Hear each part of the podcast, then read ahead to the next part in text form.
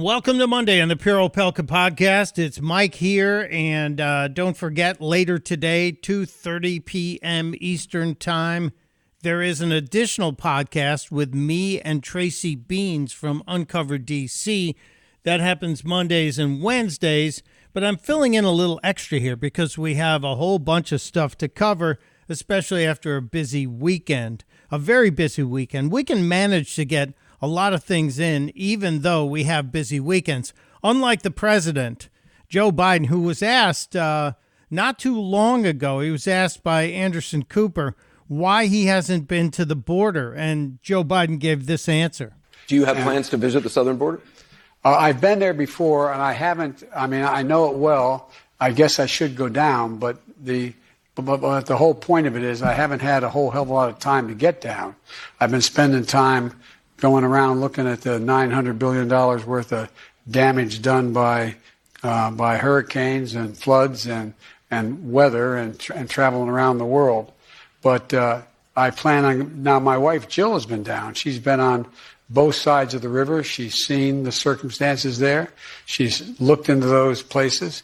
You notice you're not seeing a lot of pictures of kids lying on top of one another with, uh, you know, with with with with, blank, with uh, um, you know, uh, looks like tarps on top of them. Yeah, we haven't seen that, but your wife, sir, is not the president. And I don't believe he's been to the border, but that was a long time ago. I bring that up because Joe Biden says he's just too busy to get down to the border. He's just too busy partying in Washington, D.C. He's too busy uh, not remembering history correctly. Ronald Reagan said, Mr. Gorbachev, tear this wall down. No, no, he didn't. Ronald Reagan said this when talking about the Berlin Wall. Mr. Gorbachev, tear down this wall. Come on, Joe. It's one of the most iconic statements. Tear down this wall. Not tear this wall down. Get it right. I know I'm nitpicking, but I will tell you this. Uh, Joe Biden had time to go to the White House Correspondents' Dinner, misquote Reagan, and then tell a couple of jokes that fell flat on their Ronald face. Reagan said, Mr. Gorbachev, tear this wall down. Yeah? Today's Republicans say, tear down Mickey Mouse's house. And pretty soon they'll be storming Cinderella's castle, you can be sure of it. Boy, that felt like a like a load, didn't it? It was just it was just embarrassing. But to say that you haven't been to the border or don't have plans to go to the border because you're just too darn busy, well, that would be a lie, sir. You did have time to laugh at the uh, the problems the American people are having. Trevor Noah, who had some funny jokes, but Joe Biden was clapping and laughing about the misfortunes of the American people. You know, I think ever since you've come into office, things are really looking up. You know, gas is up, rent is up, food is up, everything. No, it really has been a tough first year for you, Mr. President. and tougher for all the people who have to deal with the rising gas prices, food prices, etc. It's shameful. Absolutely shameful. Trevor Noah had some funny things to say, and he even got in a, a couple shots against MSNBC and against uh, CNN, specifically Jeffrey Toobin. Out. You know, get comfortable.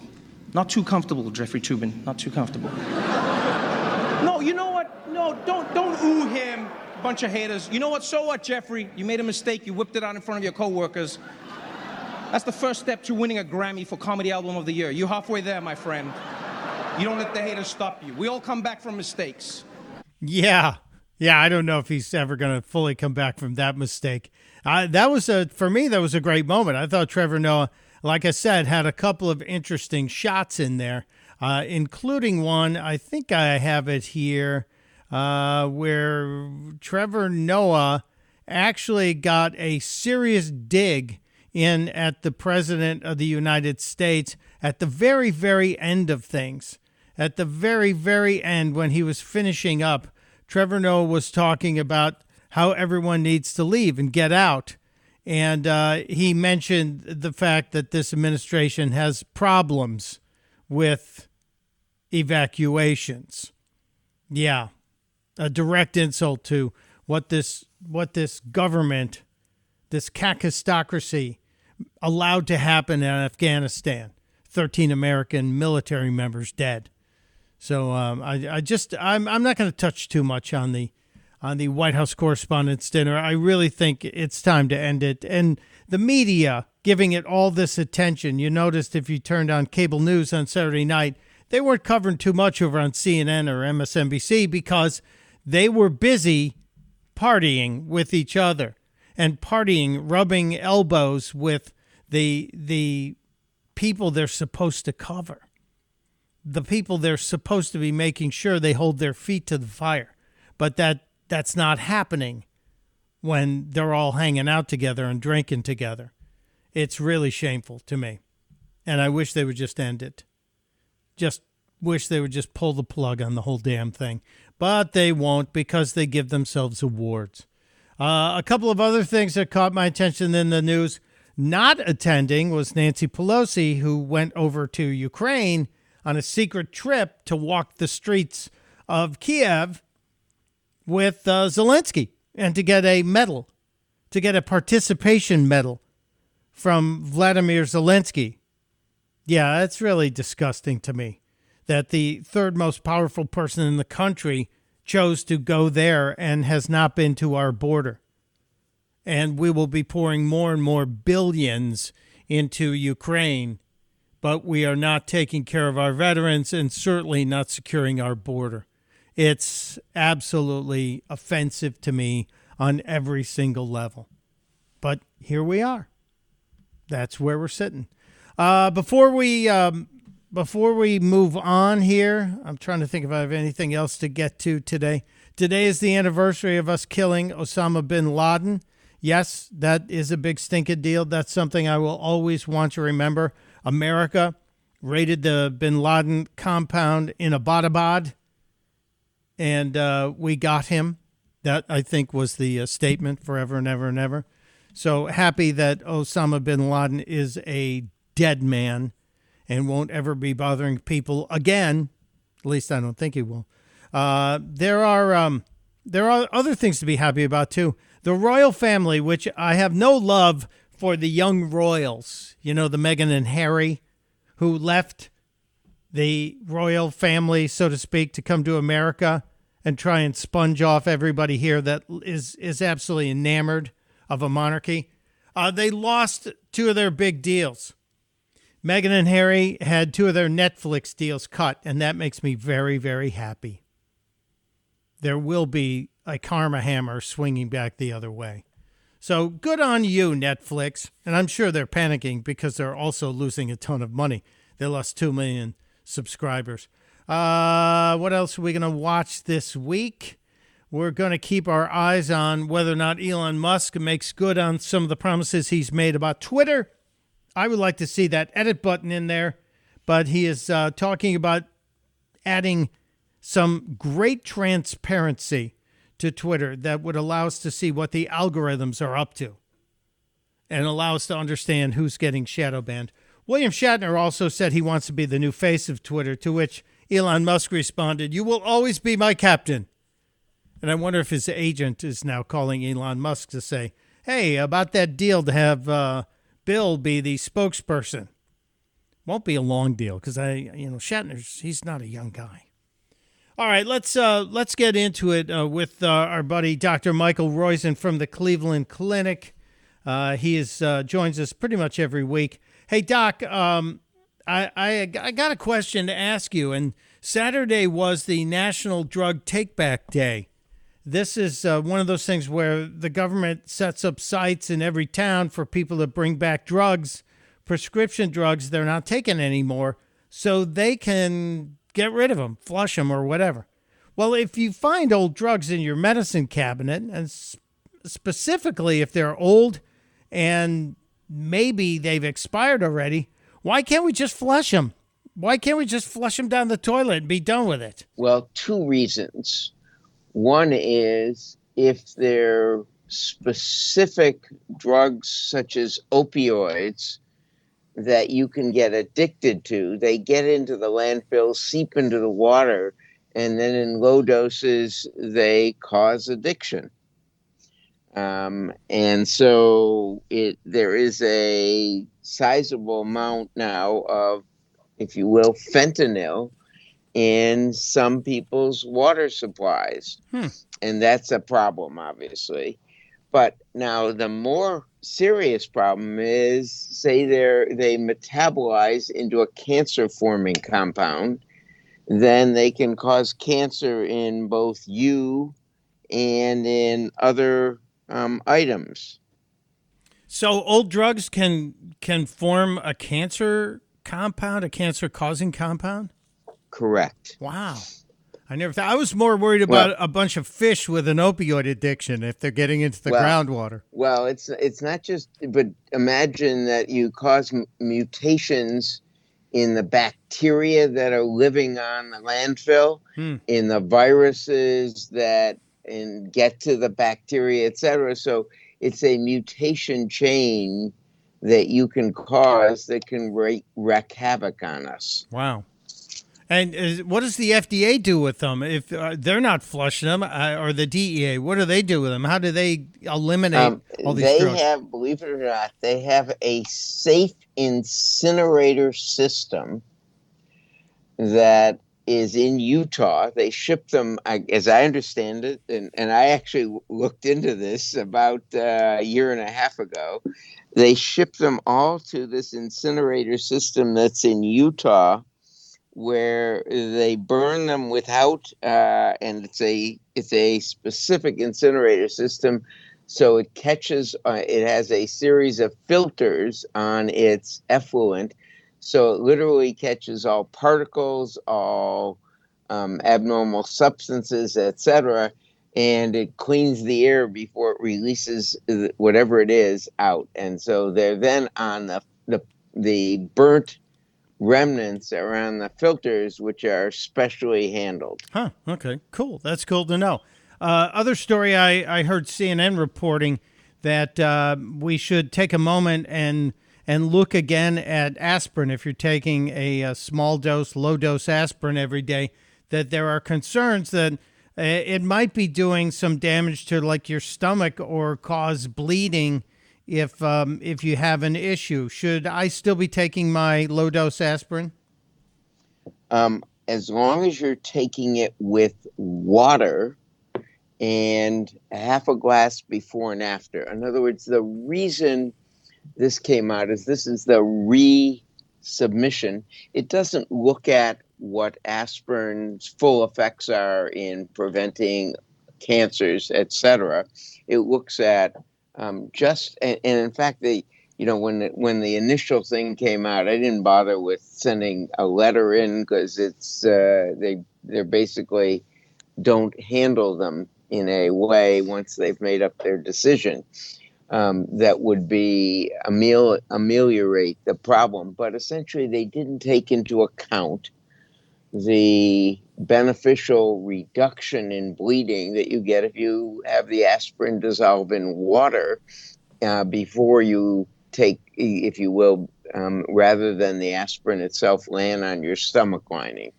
So the problem of, of gastric bleeding or of colon bleeding is that the aspirin itself, the pill itself, lands on and erodes uh, the mucus covering the stomach lining and erodes the stomach lining, causing bleeding. It is protective against nine cancers in a substantial way, two more, we believe, 11 cancers, uh, including colon, rectal. uh, Colon is the most common cancer, including breast, even prostate. Um, and it does decrease um, the risk of clotting, especially if, if you're taking hormone therapies or, such as estrogen or progestin or testosterone therapies or their releasing factors, or um, if you're at risk of a heart attack from uh, other causes or second heart attack. So the point they are making um, is this is after the comment period has taken into effect um, and they looked at the comments. I don't know how many comments they got. They probably did record it. I don't think they changed their initial recommendation at all. um, a number of people uh, sent in, I know, sent in comments relating to the this and the fact that they didn't take in, that into account, um, that somehow didn't uh, sway them in any way. Okay, so it's um, it's kind of the final state of something we talked about months ago. The takeaway here for me is keep drinking a half a glass of water before you take the low dose, and then take one a half a glass with it, and that'll help protect your body as well as the aspirin will help protect your body. Doc, I don't want to eat up all our time. You got so much great research. One more question. Story that's swirling. All these people are saying, why are we having kids? Kids needing liver transplants, kids having sickness with liver. I looked at it. It's not like there are tens of thousands of children suddenly stricken with liver disease, but it seems like there's there's uh 20, 17, 25 of these kids that have had liver issues. What is there something going on out there?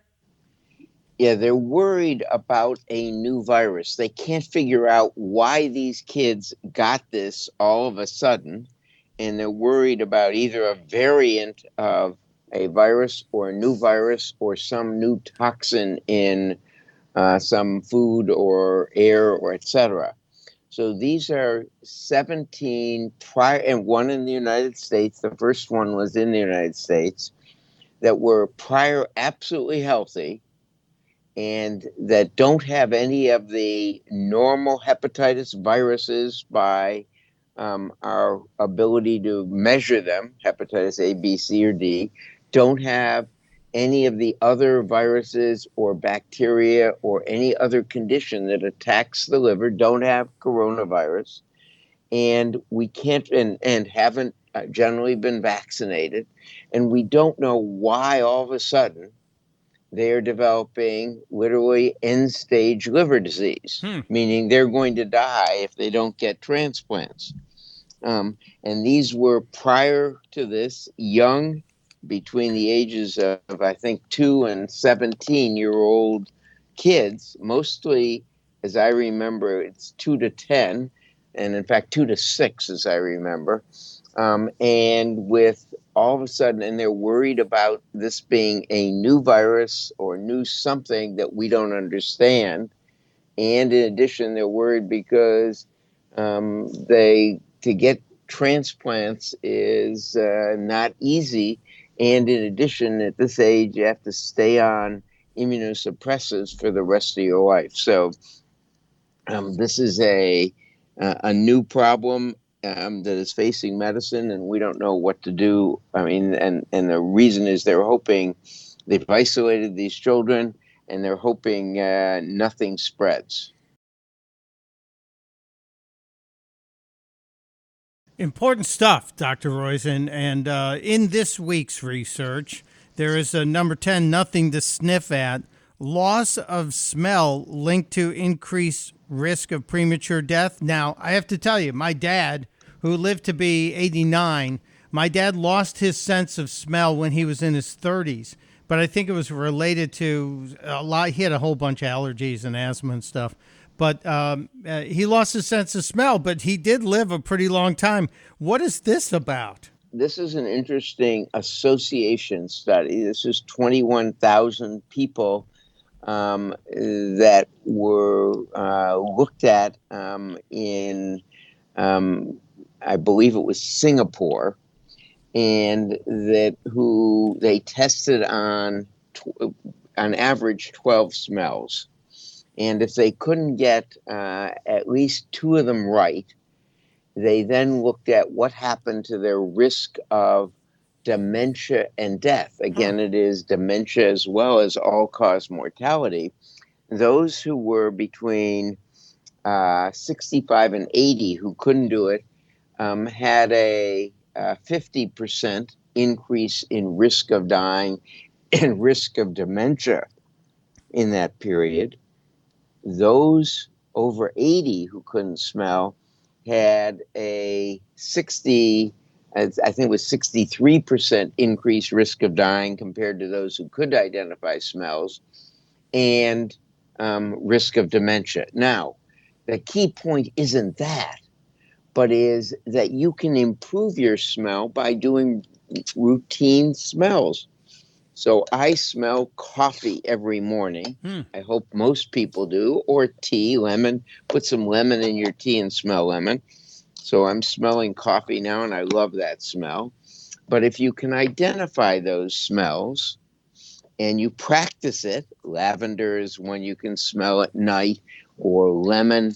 I'm reaching over here to, to do my smells today to give you the example on video, even though we aren't doing video. Um, so if you can smell these things, oh man, that lavender smells good, and can identify them, uh, and you can do onions or garlic or lemon or whatever smells are around your house that you can do routinely, four different ones. If you do that, you increase your ability to smell. And men don't have as good an ability natively as women. Um, and that was we can we can go into why that is some other day. But if you can increase your if you practice four smells a day, you actually prevent your loss of olfaction of smell sense, and you decrease your risk of dementia.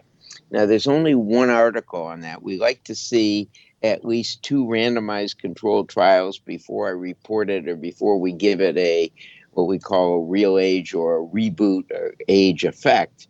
But there is one article and a lot of association articles. Now, this is a confirmatory article from Singapore on smell and uh, both all cause mortality and dementia.